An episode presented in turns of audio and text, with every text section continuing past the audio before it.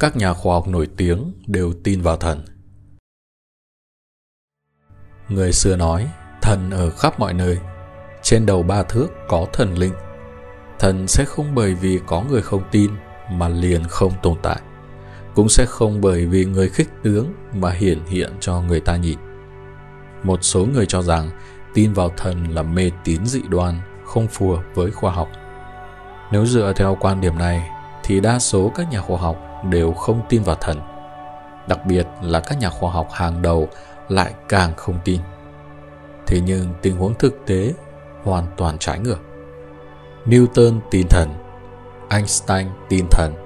Rất nhiều khoa học nổi tiếng hàng đầu đều tin vào thần, bao gồm Joseph Lister, bác sĩ phẫu thuật, Louis Pasteur, nhà vi trùng học, Johannes Kepler, nhà thiên văn học, vân vân.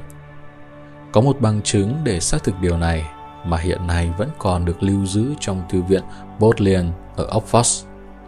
Vào năm 1865, Hiệp hội Khoa học Anh đã xuất bản một tuyên bố về tôn giáo và khoa học có chữ ký của hàng trăm nhà khoa học phương Tây, trong đó có nói Chúng tôi công bố ý kiến của mình về mối quan hệ giữa khoa học và tôn giáo từ quan điểm của một nhà khoa học. Ngày nay, một số người trong giới khoa học bởi vì tìm tòi những chân lý trong khoa học, mà từ đó nghi ngờ chân lý trong kinh thánh và tính chính xác của nó. Chúng tôi có cảm giác tiếc nuối sâu sắc về điều này. Chúng tôi tin rằng thần có tồn tại. Một mặt được viết trong kinh thánh và mặt khác được viết trong giới tự nhiên. Các nhà khoa học vĩ đại trong lịch sử nhân loại tin vào sự tồn tại của thần, nhưng không phải là mù quáng tin tưởng.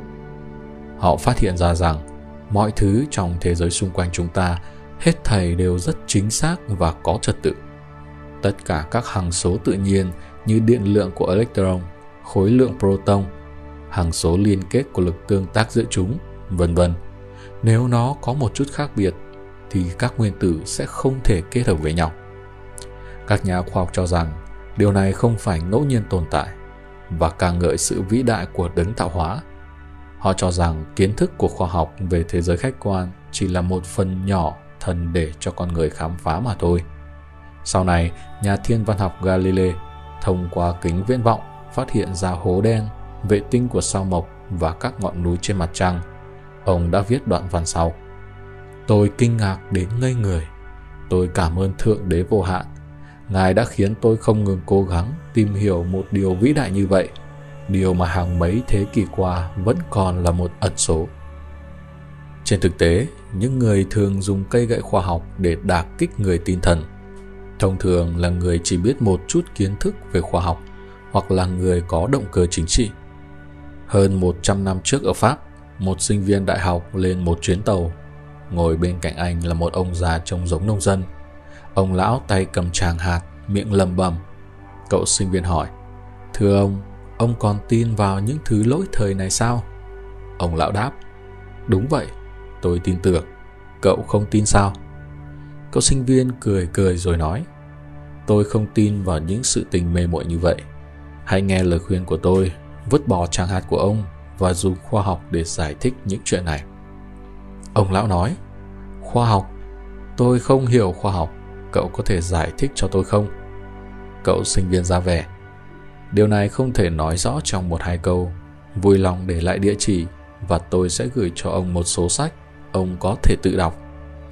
Ông lão từ trong túi lấy ra một tờ bưu thiếp rồi đưa cho cậu sinh viên. Cậu ta nhìn một cái, sắc mặt đột nhiên đỏ bừng, sau đó cúi đầu không nói gì. Trên danh thiếp ghi, Lewis Pasteur, Viện trưởng Viện Khoa học Paris. Ông là một nhà khoa học vô cùng nổi tiếng trong thế kỷ 19, được biết đến như là cha đẻ của sinh vật học. Pasteur có một câu nói nổi tiếng, càng nghiên cứu về thiên nhiên, bạn càng cảm nhận được công trình kỳ diệu của đấng tạo hóa. Ông đã nói rõ, khoa học thúc đẩy con người đến gần với thần hơn. Có người cho rằng tin vào thần là không phù hợp với khoa học, là mê tín dị đoan. Vậy trình độ của họ so với các bậc thầy khoa học ở trên như thế nào? Họ tin vào thần còn những người này lại dùng khoa học để phủ nhận sự tồn tại của thần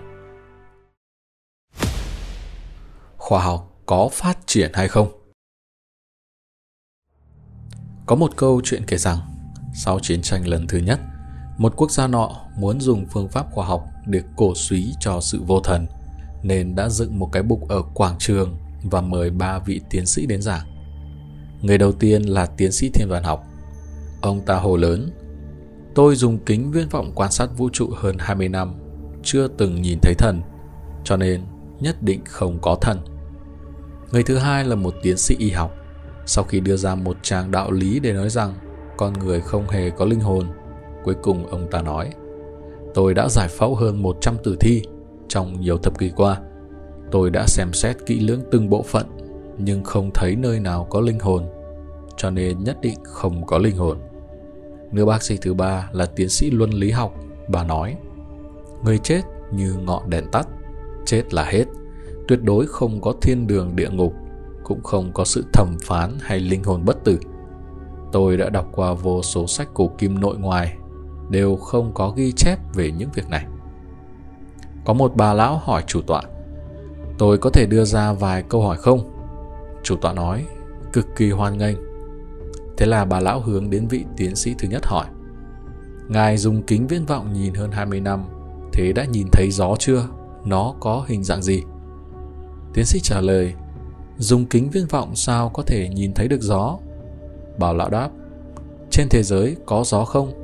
Ngài dùng kính viễn vọng con người không nhìn thấy gió, thì lẽ nào có thể dùng kính viễn vọng để nhìn thấy thần? Ngài dùng kính viễn vọng không nhìn thấy thần, thì liên nói không có thần tồn tại sao? Tiến sĩ áo khẩu không trả lời được. Bà hướng đến vị tiến sĩ thứ hai hỏi, Ngài có yêu phu nhân của ngài không? Tiến sĩ trả lời, tất nhiên là có. Bà lão nói tiếp, Ngài cho tôi mượn con dao giải phẫu. Tôi muốn mổ cơ thể của vợ ngài ra xem tình yêu của ngài nằm ở bộ phận nào trên cơ thể bà ấy. Xem nó nằm ở gan, dạ dày hay ruột. Bà lão lại chuyển hướng sang vị tiến sĩ thứ ba hỏi. Bà đọc qua cuốn sách này chưa? Nó có tên là Kinh Thánh. Cuốn này chẳng phải đã ghi rõ ràng mỗi người sau khi chết đều trải qua thẩm phán sao? Còn có nói rằng người tin vào Chúa Giêsu sẽ được bất tử, còn không tin sẽ bị định tội sao? Bà đừng tưởng rằng chết thì coi như xong. Phải biết rằng những sự tình sau khi chết còn kéo dài. Một câu chuyện khác cũng xuất hiện tại bảo tàng Hàng Châu, Chiết Giang, Trung Quốc. Có một cái bồn phun nước bằng đồng, hay còn gọi là âm dương ngư tẩy bồn. Cái bồn có hai cái quay cầm, bồn to bằng cái chậu rửa bát, đáy bồn vẽ bốn con cá, giữa các con cá có khắc các vòng cung hà đồ trong kinh dịch. Khi cho một nửa lượng nước vào bồn nước này, rồi dùng tay xoa nhẹ quai cầm, thì nước trong bồn sẽ gợn sóng lan tăn, sôi trào mãnh liệt, sau đó phun ra bốn tia nước cao khoảng hai thước, đồng thời phát ra âm thanh khi niệm hào thứ sáu của quẻ chấn trong kinh dịch. Các nhà vật lý ở Hoa Kỳ và Nhật Bản đã sử dụng các công cụ và lý thuyết khoa học hiện đại để nghiên cứu, cố gắng tìm do nguyên do vì sao mà bồn nước này có thể phun nước phát ra âm thanh, nhưng đều không thể tìm ra nguyên lý nằm ở chỗ nào. Vào tháng 10 năm 1986, Hoa Kỳ đã mô phỏng và làm lại một cái bồn bằng đồng y chang như vậy, nhưng nó không xuất hiện những điều kỳ diệu như chiếc bồn ở Trung Quốc. Kinh dịch là khoa học cổ xưa nhất của Trung Quốc, nhưng khoa học hiện đại không thể giải đáp được bí ẩn của nó. Vậy khoa học có phát triển không? Hay tại nước Cộng hòa Gabon có một lò phản ứng hạt nhân cách đây 2 tỷ năm. Lò phản ứng hạt nhân này dài hàng km. Một lò phản ứng hạt nhân khổng lồ như vậy, nhưng nhiệt lượng ảnh hưởng tới môi trường xung quanh lại chỉ giới hạn trong phạm vi 40 mét. Đây là điều mà khoa học ngày nay có nằm mơ cũng không làm được. Càng khiến người ta giật mình là chất thải do phản ứng hạt nhân tạo ra không phát tán mà chỉ tập trung quanh khu vực khai thác. Như thế chẳng phải khoa học ngày nay còn không bằng khoa học cách đây 2 tỷ năm hay sao? Vậy, khoa học có phát triển không? Có bao nhiêu bí ẩn chưa được giải đáp trên thế giới? Tam giác quỷ Bermuda, các hình vẽ khổng lồ trên ruộng lúa mạch, phi thuyền hay bí ẩn, vật chất tối, vân vân. Hiện tại khoa học hiện đại gọi chúng là những bí ẩn. Vậy tại sao con người lại sử dụng khoa học kém phát triển này để đi chứng minh thần không tồn tại? Einstein từng nói, những gì nhân loại biết là một vòng tròn hữu hạn, những gì chưa biết là thế giới bên ngoài vòng tròn, đó là vô hạn. Nếu vậy, làm thế nào chúng ta có thể sử dụng khoa học hiện đại trong vòng tròn hữu hạn này để đo độ vô tận bên ngoài vòng tròn?